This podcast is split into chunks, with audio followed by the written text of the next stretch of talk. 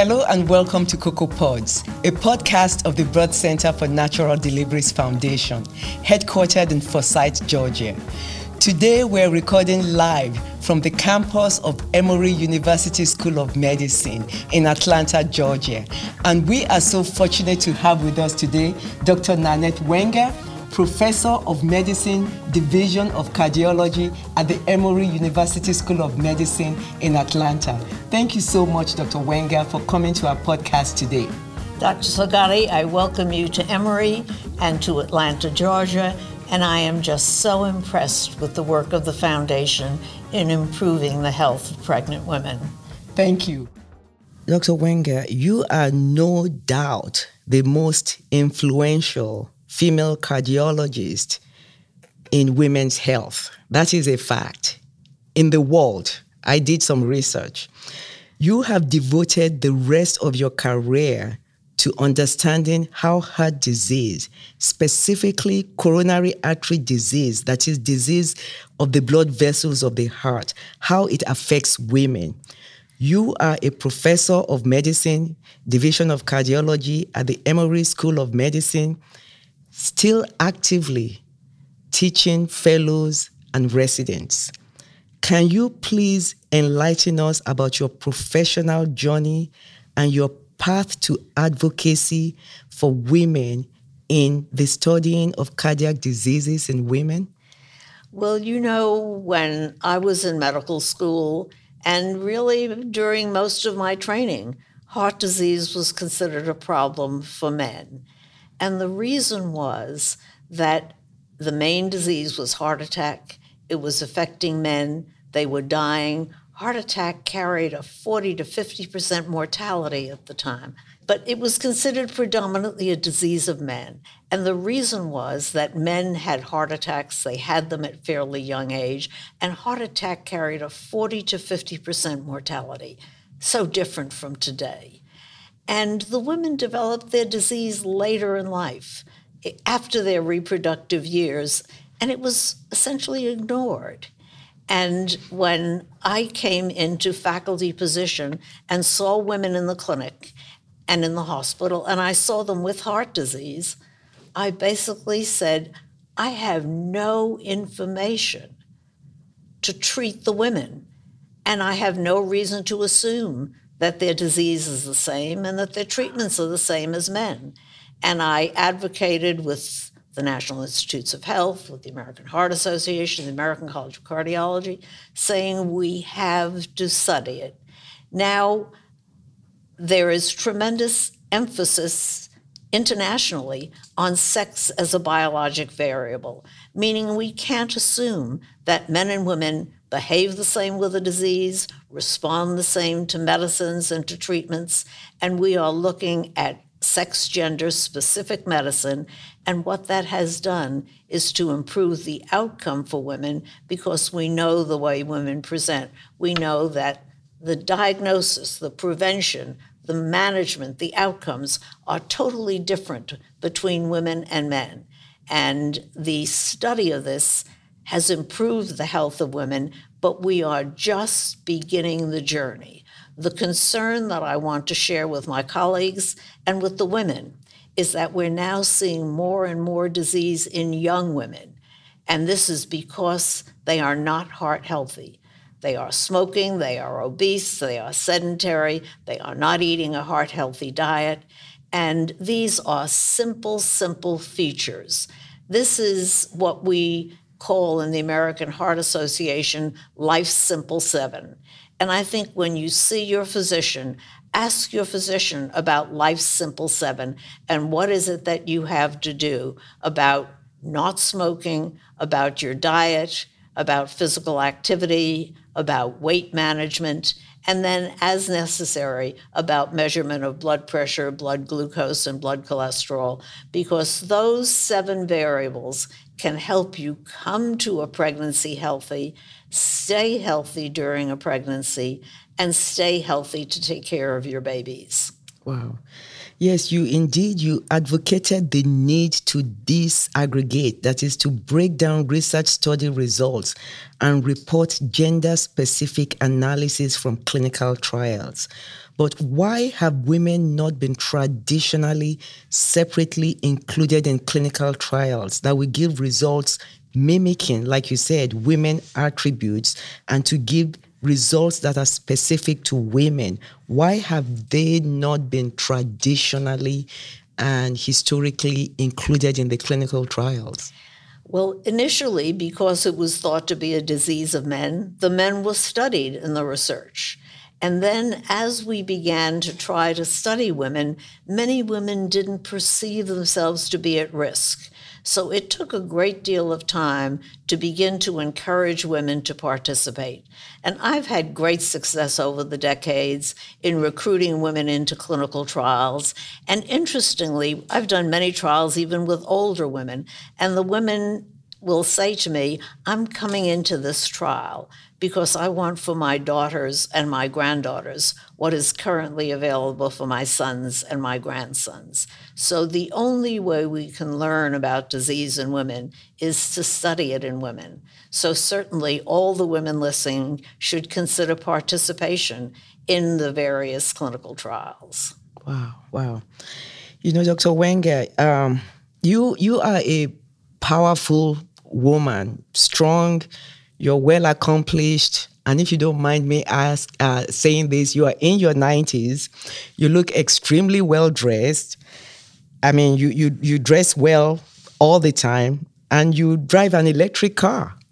Can you give other women, including young female medical students and doctors, professional women, just a tip or two as to how they can achieve, maybe a status like this in life, looking at, your accomplishments? As I tell my medical students and my trainees and indeed my junior faculty members, the most important thing to do is to value yourself, to realize that you have worked very hard to accomplish what you have gotten to, that you are well-informed, that you are devoting your life to the care of patients. So value yourself and value your contributions. But there's something that I call self-advocacy.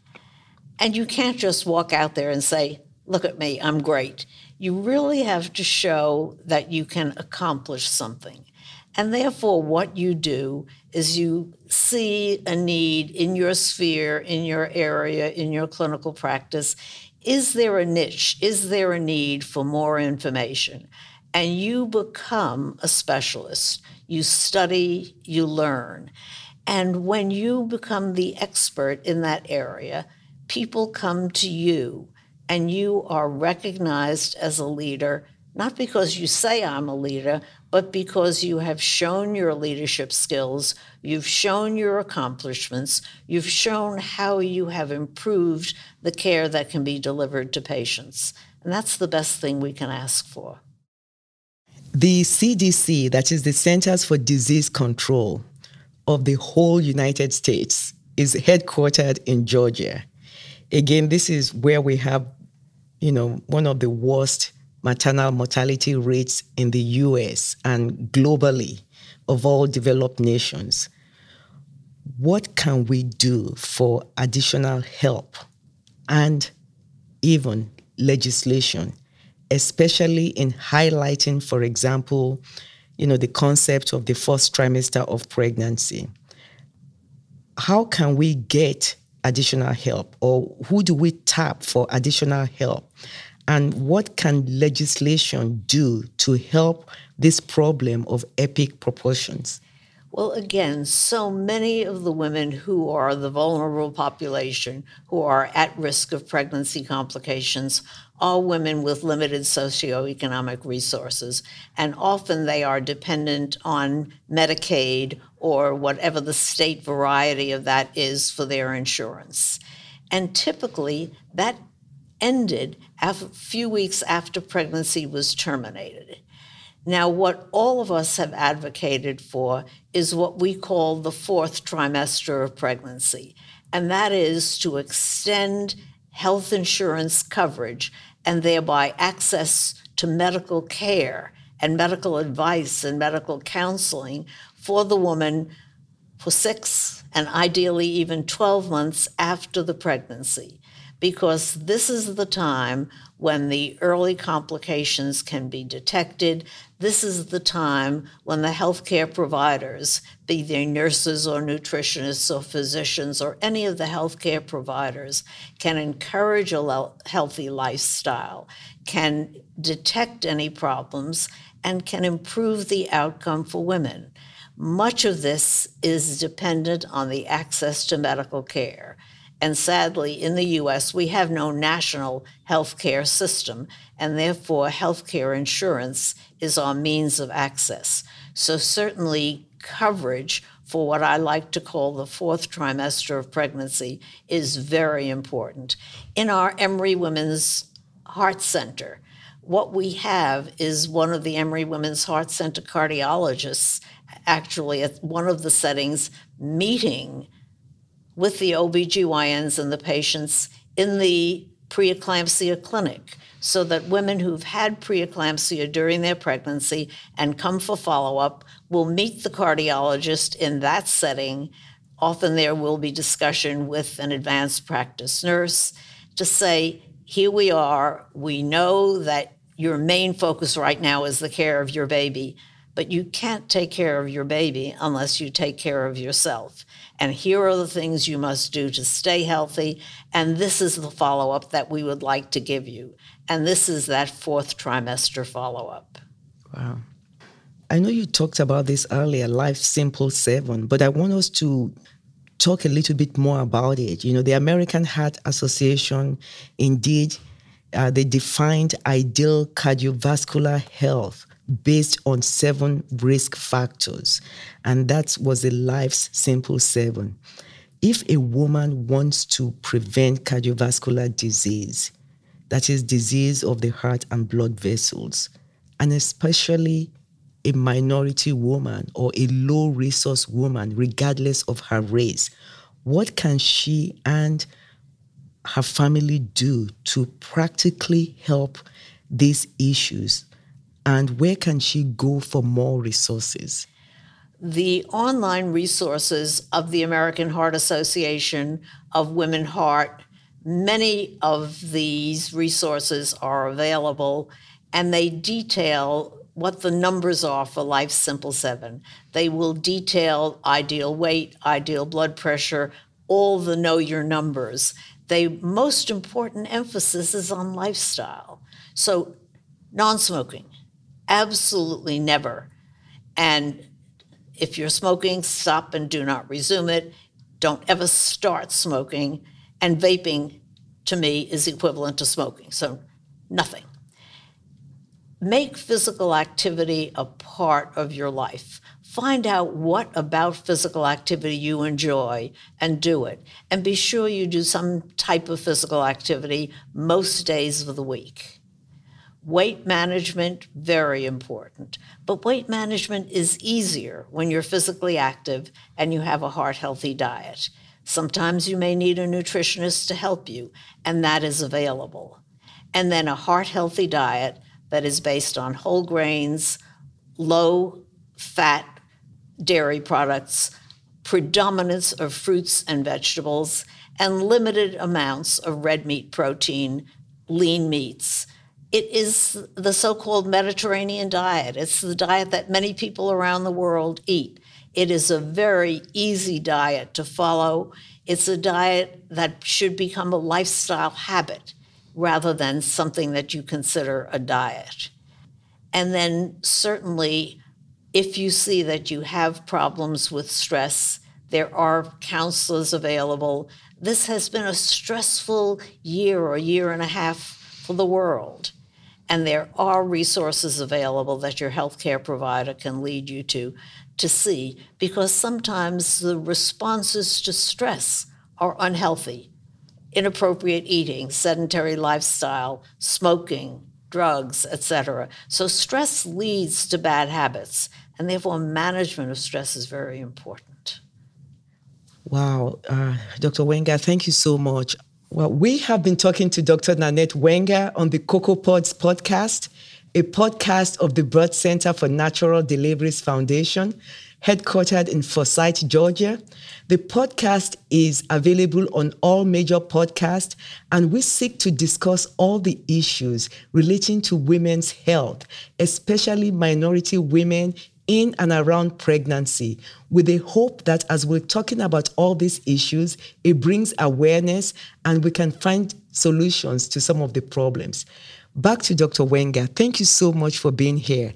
In closing, if you were to talk to a pregnant woman or a woman considering pregnancy in Georgia, what advice would you give as a cardiologist and an advocate for women's health care?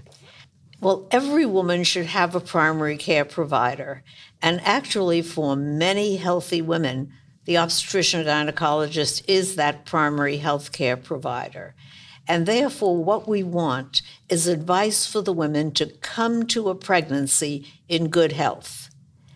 And if complications arise during the pregnancy, regular prenatal visits are the best way to detect the problems early and to manage it. But there will be the development of hypertension during pregnancy. There will be the development of diabetes during pregnancy. And sadly, 1 in 10 women, up to 1 in 10 women, may develop preeclampsia. You know, that has increased by about 25% in the last 2 decades, probably because more women are coming to pregnancy not being as healthy as they should be. But again, once that happens, the woman must realize that she is at increased risk for subsequent cardiovascular disease, requires regular surveillance. And then again, as with pre-pregnancy, post-pregnancy, Life's Simple 7, the rules of the American Heart Association, of healthy lifestyle, of normal exercise, heart-healthy diet, non-smoking, weight management, and then as the provider recommends, measurement of blood pressure, blood sugar, and blood cholesterol. But the idea is to be healthy and to stay healthy. Wow. Dr. Wenger, I cannot thank you enough for coming on our podcast, for educating me and so many women out there, so many professionals, so many women in the childbearing age. Thank you so much for your time today. We are very grateful to you. And I am very impressed with the work that the foundation has done and will continue to do. So congratulations on the foundation. Thank you.